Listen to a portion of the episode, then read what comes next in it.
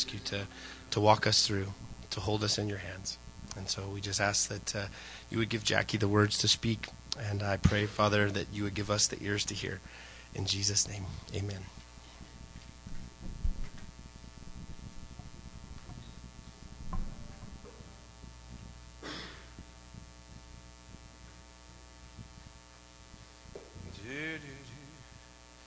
If you guys have your Bibles with you, I invite you to open up to Psalm 103.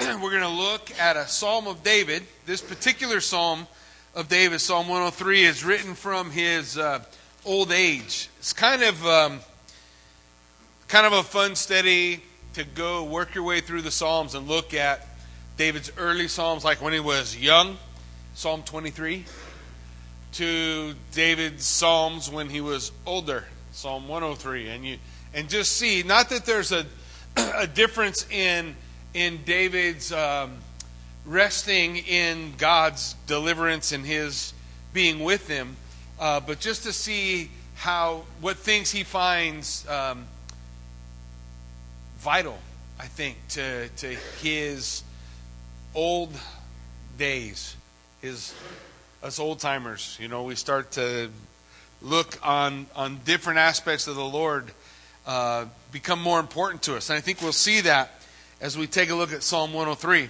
So as we begin, it says, Bless the Lord, O my soul, and all that is within me, bless his holy name. So immediately he's calling out for this desire to praise God. And it's not something new that we've seen that we haven't seen from David before.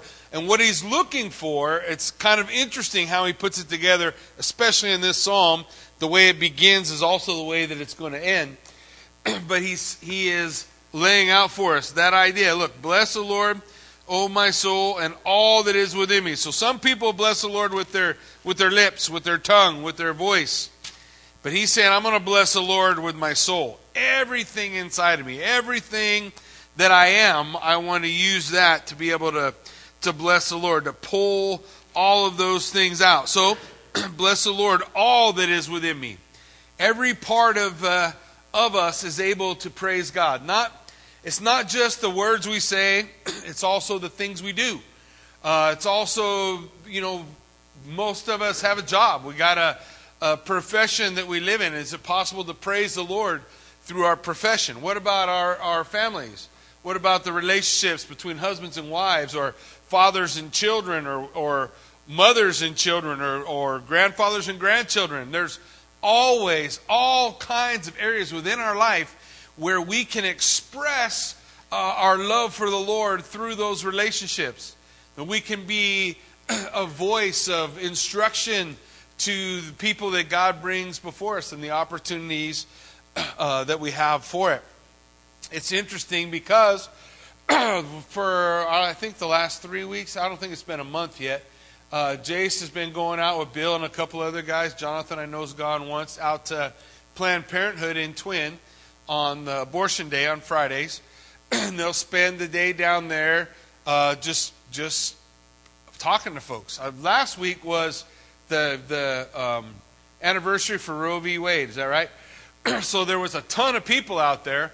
But the cool thing is, there's nonstop from the really from the time they they get going until the time they leave, nonstop opportunity to minister. Whether it's a guy pulling up asking what, what in the world you're doing there, whether it's a, a gal going into Planned Parenthood or somebody else going into the job place uh, next door.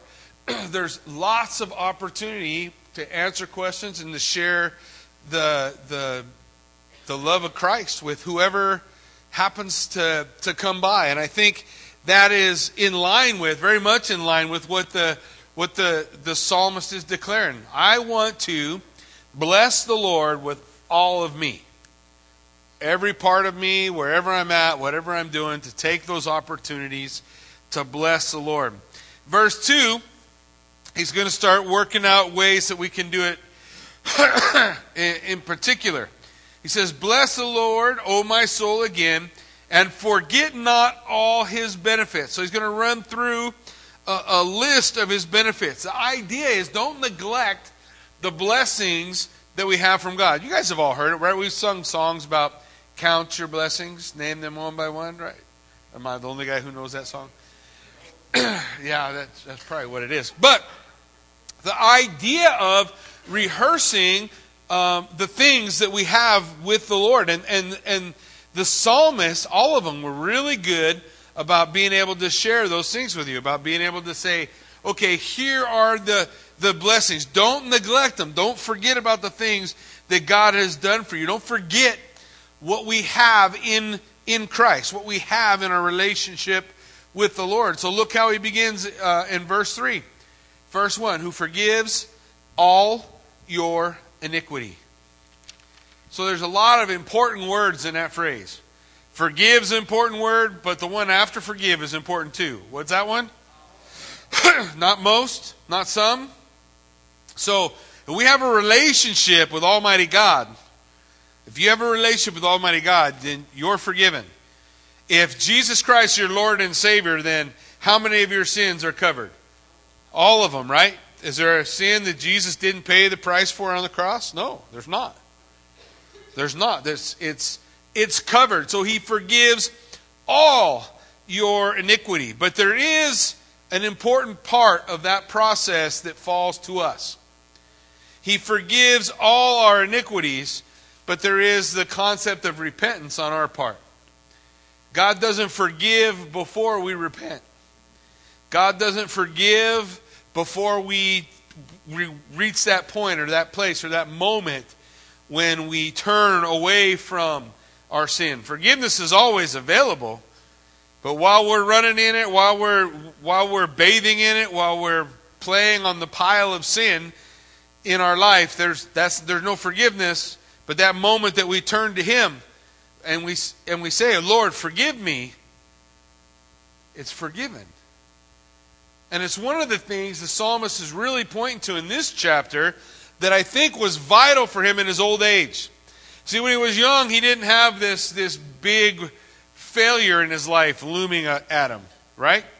When he writes the 23rd Psalm as a young teenage boy taking care of the sheep, I'm sure he thought, I'm never gonna, I'll never cheat on my wife. I'm sure he thought, I'm never gonna, I'm never gonna have moral failure. I'm taking care of the sheep. Nobody cares about me anyway. It's going to be easy to walk with the Lord. Then he becomes king. Then he meets that girl, right? Everybody knows her name, Bathsheba. And then the, the one thing that he's most famous for. So when David in his old age looks toward the forgiveness of sins, it's very important to him that God forgave his failure, that he forgives all our iniquity, that He forgives the sin. We turn to Christ. And that action, the, the, the verb being used there, is a present and continual. So it means He, once He begins forgiving, He continues to forgive. He continues to forgive. He continues to bless. And we want to we want to remember, okay? We want to bless the Lord and remember his benefits. Remember the things God does with us. Number 1, he forgives all our iniquity. and ultimately, in verse 3, he's curing our condition. What's our condition? What's mankind's condition? Yeah, what's our biggest problem? What's the biggest problem in our in our country? Sin. What's our biggest problem wherever we go? Sin. It's all about sin and what's going on uh, uh, in our world can all be drawn back to that one place. So when we think about that, when we realize that that's what's going on and those are the things that are taking place, we can know that God is able to cure our condition. That's what He does with the forgiveness of sin. He, he purges us from that. But He moves on in that second phrase of verse 3 to say, Who heals all your diseases. He heals all your diseases? How's that work? What a psalmist is declaring, He heals them all. he heals them all.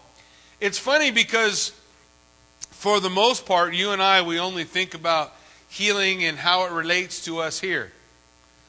And we seldom think about healing and how it relates to us in our relationship with God. For a lot of us, this life here is the most important part. So if we look to God for healing, then we want it here. we forget the fact that God taking us from here into His presence is a whole other kind of healing. In fact, much better one. If you want to be honest about what's going on, to pass from this life into eternity with Jesus Christ, that is uh, the greatest healing of all. The Bible says this corruptible body will put on incorruption. This broken down, fallen apart body gets traded in and there's a new body that Christ has for us. There's a, a, a new relationship. And so when the Bible says He heals them all, none of us will go into eternity with the same problems and failures and struggles and issues that we have today. None of us will have the same. Part of the forgiveness of sin and the cleansing of, of our human nature is going to be letting all that stuff go. What brings disease into our life? What brings sickness? The fall. Right? And what caused the fall? It goes back to sin. Sin caused the fall, and from the fall comes all this pain and suffering and sorrow and, and heartache. And so, when we find ourselves face to face with God, that's all gone. You're not going to be in heaven one day and have a bad day. You're not going to come home to to, to your, your uh, mansion and walk through the door and say, Man, I had a rough day today. Oh, you're not going to have those things. Because all of that stuff has been has has been passed it passes off it's gone and that concept who heals all your diseases flows right into verse 4 look at it who redeems your life from destruction that word redeemed literally it means he purchased he he saves. He takes you from destruction, and ultimately, He's going to pass you to eternity. So He redeems your life. He's going to remove from your life all the concepts of guilt and the power of sin in your life. That's all gone. All of that is over. You've been redeemed. You've been redeemed. You're no longer your own you belong to Him. Ultimately saved from the concept of eternal death, destruction, and translated or transferred into eternal life. Think about John 3:16, right? Everybody knows John 3:16, for God so loved the world that he gave his only begotten son that whosoever believes in him should not perish but have everlasting life. How long does that last? Oh, interesting how that works, right? So the idea that we we move from destruction to life. These, he's saying, look, remember your benefits, the forgiveness of sin, the healing of our diseases, the redemption of our life. Now our life, it's gonna, it's gonna make sense. It's all gonna come together. And then, in the second half of verse 4, who crowns you with loving kindness and tender mercy. He crowns us more than forgiveness, more than healing, more than redemption. He crowns us, and we never deserve it. The concept of Him crowning us is gifting us, giving unto us that which we can't earn and we don't deserve. He gives us loving kindness. That's the Hebrew word, chesed. Hesed. It's uh, the loving kindness, tender mercies, closest thing in the Hebrew to the, to the Greek word agapeo. The idea of, of God's love and tender mercy poured out. Crowns us. That's, that's a gift from God placed on our heads as, uh, as a part of what God loves. And that flows right into verse 5 who satisfies your mouth with good things. A long time in life, we can run around without satisfaction. It's like uh, eating ash. We're constantly looking for that perfect meal, never quite finding it. That's life. It's like that. But when we when we come to, to the Lord, when we come to the relationship with God, He says, Look, I'm gonna I'm gonna fill your soul with good. I'm gonna fill you up with good who satisfies your mouth with good things, who fills us so that we can so that we can find that place, that place of peace that God wants us to walk in and to be in. It's a singular condition, satisfaction. A singular condition, which also has a singular provision. The good result, He makes us new. Think about it when we talk about what Scripture lays out for us. When we come to life with Christ, what happens? We pass from the old to the new, right? That we are now a new creation created in Christ Jesus, which for good works which God has ordained that we should walk in, right? So so he translates us from the from a dead man, in dead in our trespasses and sin, to a living man, a living way, following Christ, a new creation. That's the whole concept of baptism, right? Under the water, dead, raised above the water, now a new life.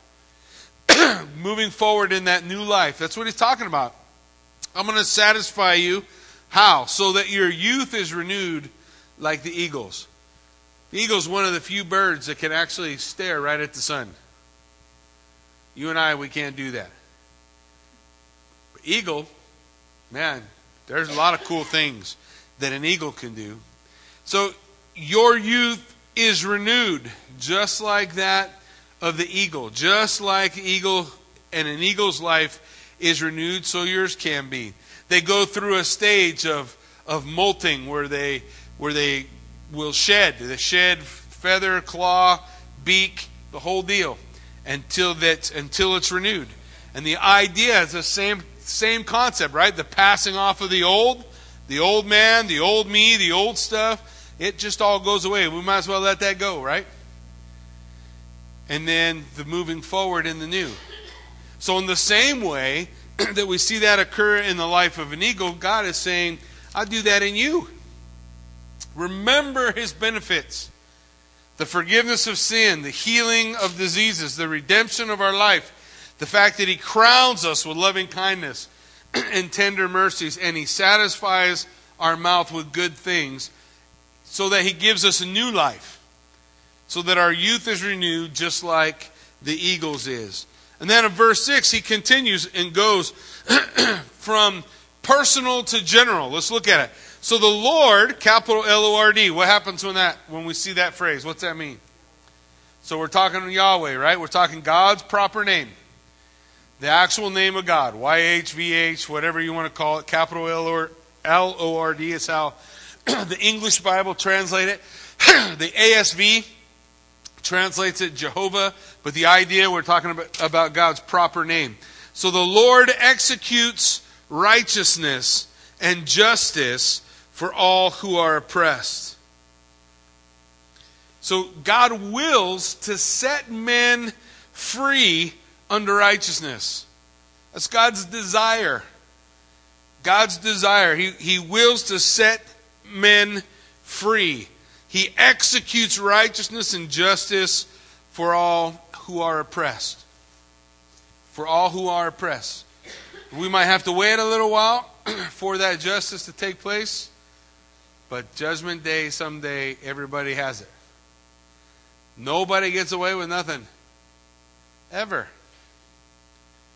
Everybody's going to stand before a Maker, the Maker, and He will execute righteousness and justice for all the oppressed. We'd like to see it now, and we'd like to see it in a particular way. But what we'd like to see is not always righteousness. But God is always right, and God is always righteous. So, as we look from the personal to the general, we know that God is a righteous God, and that He'll execute that righteousness uh, on the oppressed. But then look at, at um, verse 7. And He made known His ways to Moses, and His acts to the children of Israel. How is it that we know anything about God? The only way we can know anything about God is for God to reveal it to us. We wouldn't have found it on our own. Mankind in his fallen nature, the Bible's pretty clear, right? No one seeks after God. So who started the who started in the in the theme of time with the fall of man? Who made the first move? God or man? God does. How does he do it? He reveals himself. And we see this progressive revelation throughout the Bible, right? He calls Abraham out of Ur of the Chaldees. And he begins to reveal himself to Abraham. He gives several prophecies to Abraham, and he takes Abraham to a certain point, and then he, he takes Abraham's son, right? Isaac, remember? and he says the same things to Isaac he said to Abraham. I am the God of Abraham, of Isaac, and what was the third one? Now, what happened at Jacob? Something happened at Jacob. So, if we, once we get to Jacob, we, we have Jacob, we have this interesting thing happen with Jacob. Jacob has 12 sons, and one of his sons gets sold into slavery, right? You guys remember? And he ends up being where? Egypt, and he's in Egypt, and and uh, so there's a famine, and all of the children of Israel come to Egypt, right? Isn't that what God told Abraham was going to happen? He said, Abraham, I'm going to give you all this land, but first, your people are going to serve as slaves for 400 years, and then I'm going to come and deliver them. So he's the God of Abraham, the God of Isaac, the God of Jacob, and then who is he? He's the God of the Exodus, the one who takes a children, a nation that he grew in bondage to deliver them out of bondage to walk with him. Which is exactly what he does in your life and my life and the lives of people throughout time. So from beginning to end, we have this progressive revelation as God comes down from heaven, we can't reach. He comes down, reveals himself to us, and through the Word of God, we see this move of God to call men out after him. The redemption of mankind. The Bible tells that story a hundred different ways, at least, from Genesis through Revelation. Same thing, same thing, same thing. Without God condescending to us, we wouldn't know Him. so God reveals himself. He gives us his word. He calls Abraham. He calls out a nation. He is the one who, who makes that move so that we can know him. So that we have the opportunity to see all that he has to say, all that he wants us to know. So he made known his ways to Moses. Right? Well, Moses was happy on the backside of Midian, wasn't he? He was back there. He was married. He's going to have a family. He's taking care of sheep. Nobody's bugging him. Nobody's complaining about what a lousy leader he is. You know, he's happy. And then he passes this burning bush one day. And all that changes, right? God says, I, I'm, Moses, I want to show you who I am. I'm going to work all these mighty works through you to deliver the people. And then what did he do? The same thing for the people, right? That were following with Moses. Doesn't God show himself over and over again to them? Revealing himself? It's the same way God works in our lives still today. Then in verse 8, the Lord, again, capital L O R D, is merciful and gracious. God is merciful and gracious. And then look at this phrase slow to anger and abounding in mercy slow to anger. It's a, here's the picture, very picturesque Hebrew phrase. He lingers long with loving pauses. Slow. He's not in a rush to get angry. He's not in a rush. You know, one of the things when we talk about the different doctrines of, uh, of the attributes of God, one of those attributes is impassibility, which which basically means the, sh- the short answer is that God's without passion, but it doesn't mean there's not feelings with God. It just means they don't change. What do I mean? God doesn't wake up on the wrong side of bed. He doesn't wake up tomorrow and he's mad at you. You know, I've been, I've been waiting for this guy forever, and uh, you know what? I'm angry at him. now, one of the attributes of God is wrath, right? So if we find ourselves living in a place where we're we're happy or walking in, in sin, we find ourselves naturally under the place where the wrath of God comes out. Children of disobedience awaiting the wrath of God. That's what the Bible declares for. That's where we are. But if we're walking in the forgiveness of sin, we find ourselves not standing in the place of God's wrath, but we find ourselves standing in the place of God's blessing where His love is. It's all in our relationship to Him. God didn't move. Yeah, I was the same. God always hated sin, right? that was not some new thing that happened. God always hated that. God always felt that way. So God is merciful and he's gracious and he's slow to anger and abounding in mercy abounding in mercy he he's he wants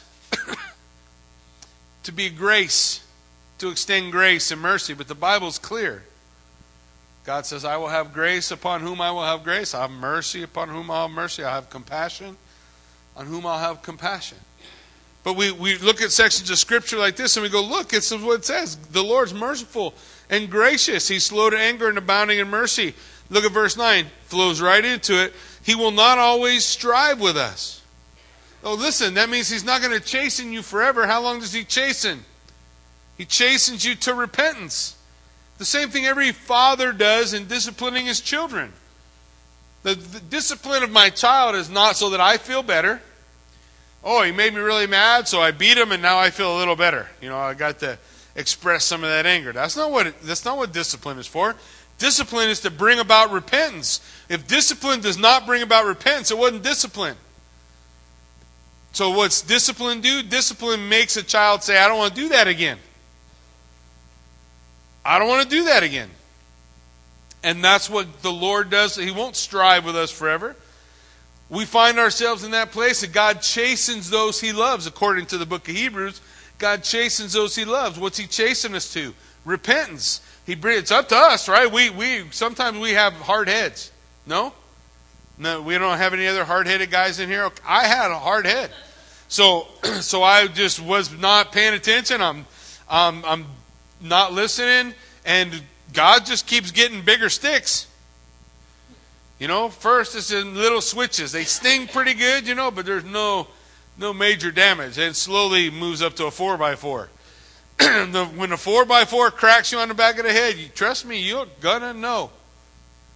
I literally had the Lord take me to a place where I had to lay on my back for a long time. I, I want I want to say months, but I'm getting old and senile. Maybe it wasn't quite that long, but he put me on my back. The only place I could look was up.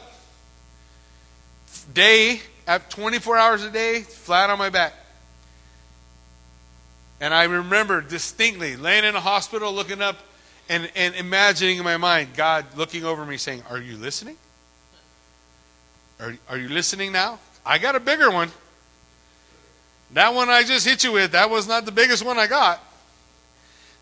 What's the point? To bring us to repentance. He won't he don't strive with us forever. He doesn't strive with us forever, nor will he keep his anger forever. God doesn't bear a grudge. And God, we, you know, sometimes I, I used to feel in my life that, that, that, there were so many disappointing things that I had done, so many bad things I had done in my life, that that God was mad at me, and and I had to have enough bad things happen to kind of outweigh. You ever felt like that? Have to outweigh the, the enough bad things happen to me that then I'll get back on an even keel with the Lord.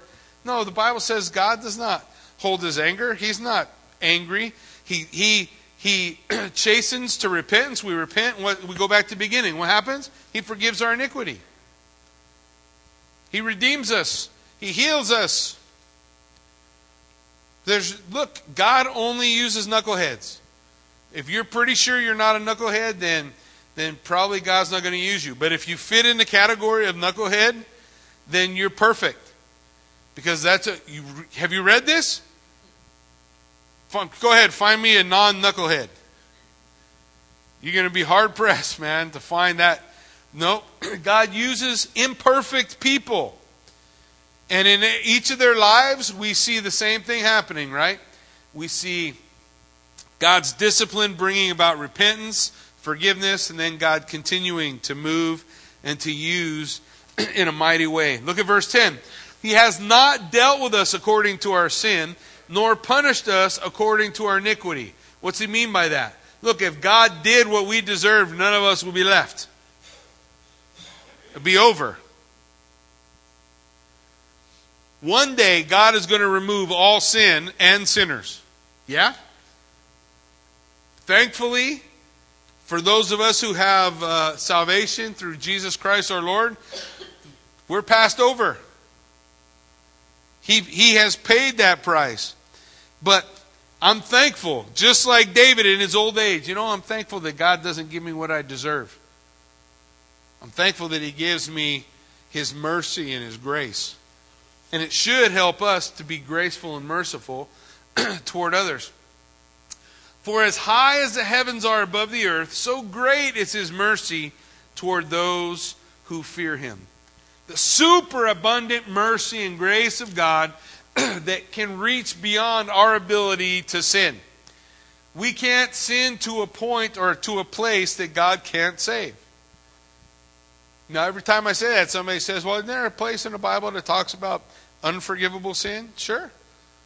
And I suppose if you were a Pharisee or a, a, priest standing in Jerusalem on the day when the Messiah was presented to the world, and you wanted to say, rather than this being the Son of God, which has come to deliver his people from their bondage, from their sin, and instead say it's the devil, then I think you can do it.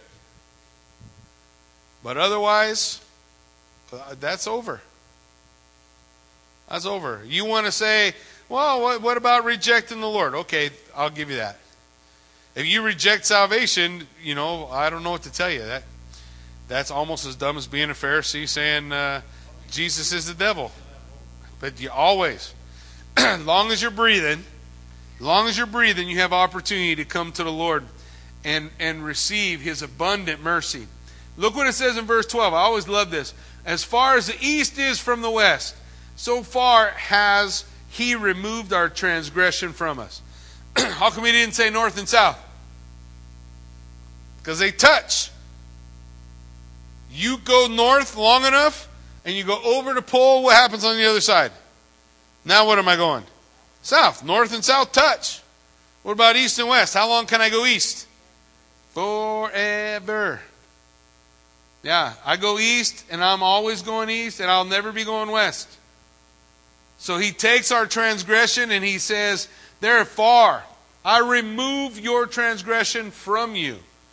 God, who cannot forget, who knows all things, even says, I forget your iniquity. I forget it I put it out of my mind. The idea that God utterly and totally and completely moves it. And then look what he says in 13. As a father pities his children, so the Lord pities those who fear him. He knows our frame, he remembers that we are dust. I, I love this verse. One of the first verses God really spoke to me at. When I read this, God, it just kind of like a little light came on in my head, and I said, I'm a dirt clod. When's the last time you were walking around and you looked down and you seen a dirt clod on the ground and you expected a lot out of it? Dirt clod, get up. Clean yourself off. Come on, dirt clod, I need you to go do something for me. I need you to go get me a monster.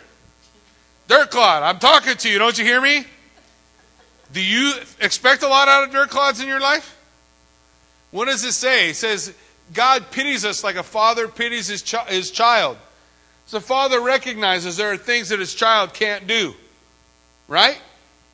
You look over at that little child and you don't expect that little child to be able to go make a living. You don't expect that child to be able to take care of the things that you as an adult are supposed to take care of. Well, when God looks at us, the distance between father and child is so much greater, it's like the distance between you and a dirt clod. And that helps me.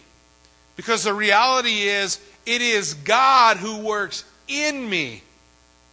It is God who works in me both to will and to do for what? His good pleasure. How am I able to do anything? Through Him. How am I able to accomplish anything in my life? Through Him. Man, we got to learn that lesson because once upon a time there was this guy named Nebuchadnezzar. And he had this incredible kingdom. And he was this guy who he if he said it, it happened. And one day God told him Nebuchadnezzar was bragging about this kingdom he built. And God told Nebuchadnezzar, Look, you didn't build nothing, I give it to you. And if you don't, if you can't realize that that's true, I'll prove it to you. You guys remember how he did it? He makes Nebuchadnezzar go crazy for, for seven seasons seven years or two, it doesn't really make any difference. All the Bible tells us is his hair grew out like feathers. So I think that means he had a lot of hair. and he grew claws. I think that means he didn't trim his fingernails, so his fingernails got all crazy looking. And he ate grass in the front of the palace. And the whole period of time when he was crazy, nobody took his kingdom away from him. Can you imagine that today? I mean, some of you are thinking that's already happening today. but trust me, it can always be worse. but nobody takes it. Nobody says, You're crazy, king. Nope. Nobody. God holds that kingdom with Nebuchadnezzar. And then at the end of the seven seasons, Nebuchadnezzar's mind returns to him, and he writes chapter 4 of the book of Daniel, uh, which will start in two weeks on Sunday mornings. Uh, he writes chapter 4 of the book of Daniel, and he says, Hey, uh, listen, you guys need to, need to understand there is one God under heaven, and, and it's Daniel's God. It's God of Most High. Yeah, Nebuchadnezzar, a Gentile, wrote chapter 4 of Daniel. You know it because it starts with a phrase like this I, Nebuchadnezzar. That's your dead giveaway. so, so Nebuchadnezzar, right? He's praising, he's praising God. Why? Because Nebuchadnezzar had this incredible kingdom, but who really built it? God.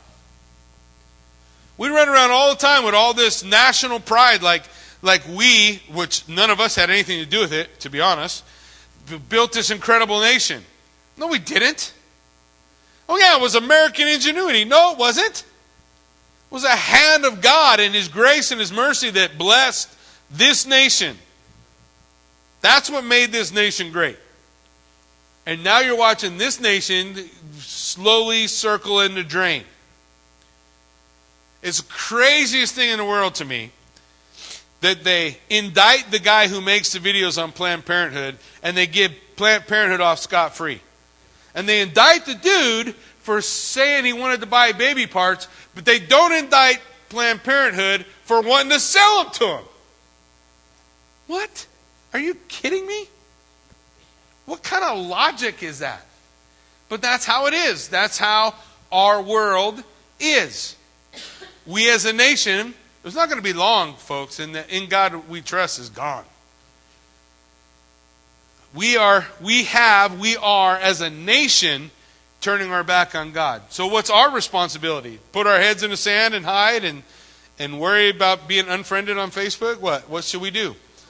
What do we do? We go out and we do exactly what we're doing over at Planned Parenthood, we do exactly what we're doing on the street, we do exactly what we're doing in the store. We bear witness to the truth of who Jesus Christ is because he can still change things. Like John said, long as I got breath, I got a chance to make a difference. If I don't got breath, then I don't have a chance. Then it's somebody else's problem. But while I'm here, it's mine.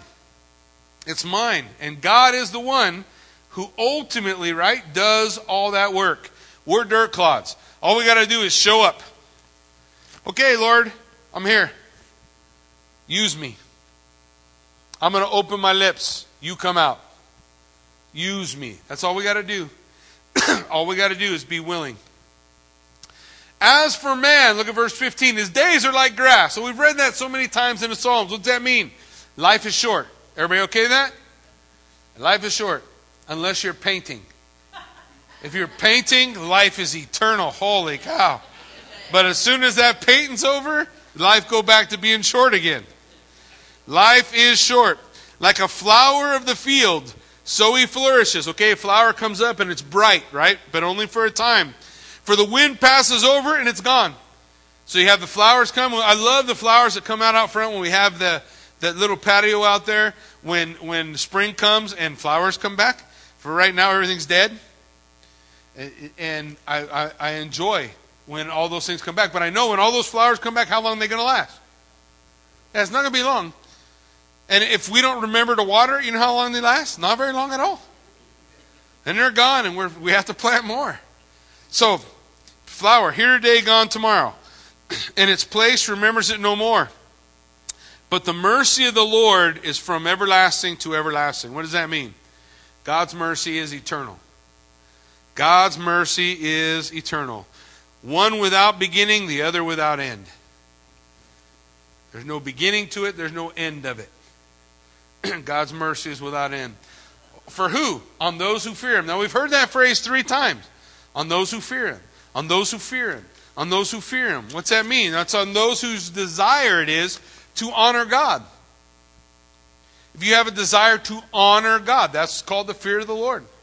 Just like you maybe as growing up as a child had a had a desire to honor your father. Was a fear of your father. Or honor your mother. Same idea. Here, it's the fear of the Lord. The Bible tells us the fear of the Lord is the beginning of wisdom. Some people say, oh, no, it's not fear like terror. Yes, it is. Did you not have terror of your father when your mom said, wait till your father gets home? And you just sat around thinking, oh, it's no big deal. Dad's going to come home and it'll be no big deal. That's not how it was in my house. I, mean, I don't know. Maybe it was for you, but if mom said, wait till your dad comes home, I was looking for a place to move. I went out. Dad had did not come home wanting to hear about some shenanigans I was pulling. Same with the fear of the Lord. The fear of the Lord is, trust me, when you meet God face to face, you're not going to have to work up the concept of fear. Fear is just going to happen. Fear is just going to happen. So he says all these things over and over again for those who fear the Lord. What's that mean? I choose to fear God. Yeah, if it, maybe I don't fully grasp it and I don't understand it all and I don't I don't have it all nailed down, right? My theology is probably not perfect and all that stuff. It, it ain't all worked out in my mind, but I can tell you this: I choose to honor God and to care about what His Word says, and that that's how it should work through my life. I want to fear God. I'm not going to fear man instead. and his righteousness to children's children. When does God stop making promises to us? was it just to Abraham? Was it to Abraham and Isaac? Oh, was it to Abraham, Isaac, and Jacob? What about Abraham, Isaac, Jacob, and then all the children of Israel? The promises of God don't end, right? The promises of God, they go from children to children to such as keep his commandment. Remember that phrase to such as keep his commandment, who treasure the word of God. Do you treasure God's commandment? Do you look at God's commandment and say, I treasure his commandment? I treasure his word. That's what it means to keep. To keep. It's something that matters to you, that you hold on to, that you want to obey. And to those who remember his commandments to do them. The Lord has established his throne in heaven, and his kingdom rules over all. See that some of your Bibles have a reference to Daniel 4 17 and 25. That's Nebuchadnezzar saying, Yep, God's king. I'm nobody. God is king. He's in charge. He runs it all. He keeps it all together. And now, as he's come to the end of this, rehearsing all the things that we have in a relationship with God, he goes back to the ideal. Bless the Lord, you his angels. You his angels, messengers Bless the Lord, you his angels who excel in strength, who do his word, heeding the voice of his word. Do the angels, the Bible gives us a glimpse every once in a while in the heaven. What are the angels singing around the throne? Holy, holy, holy, Lord God Almighty, who was and is and is to come.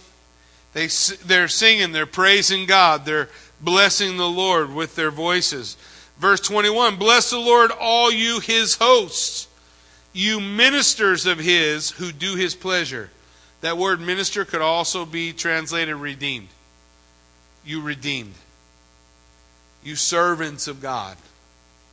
Those who serve the Lord. Bless the Lord, all his works. How many things are, is that? Is there anything he didn't make?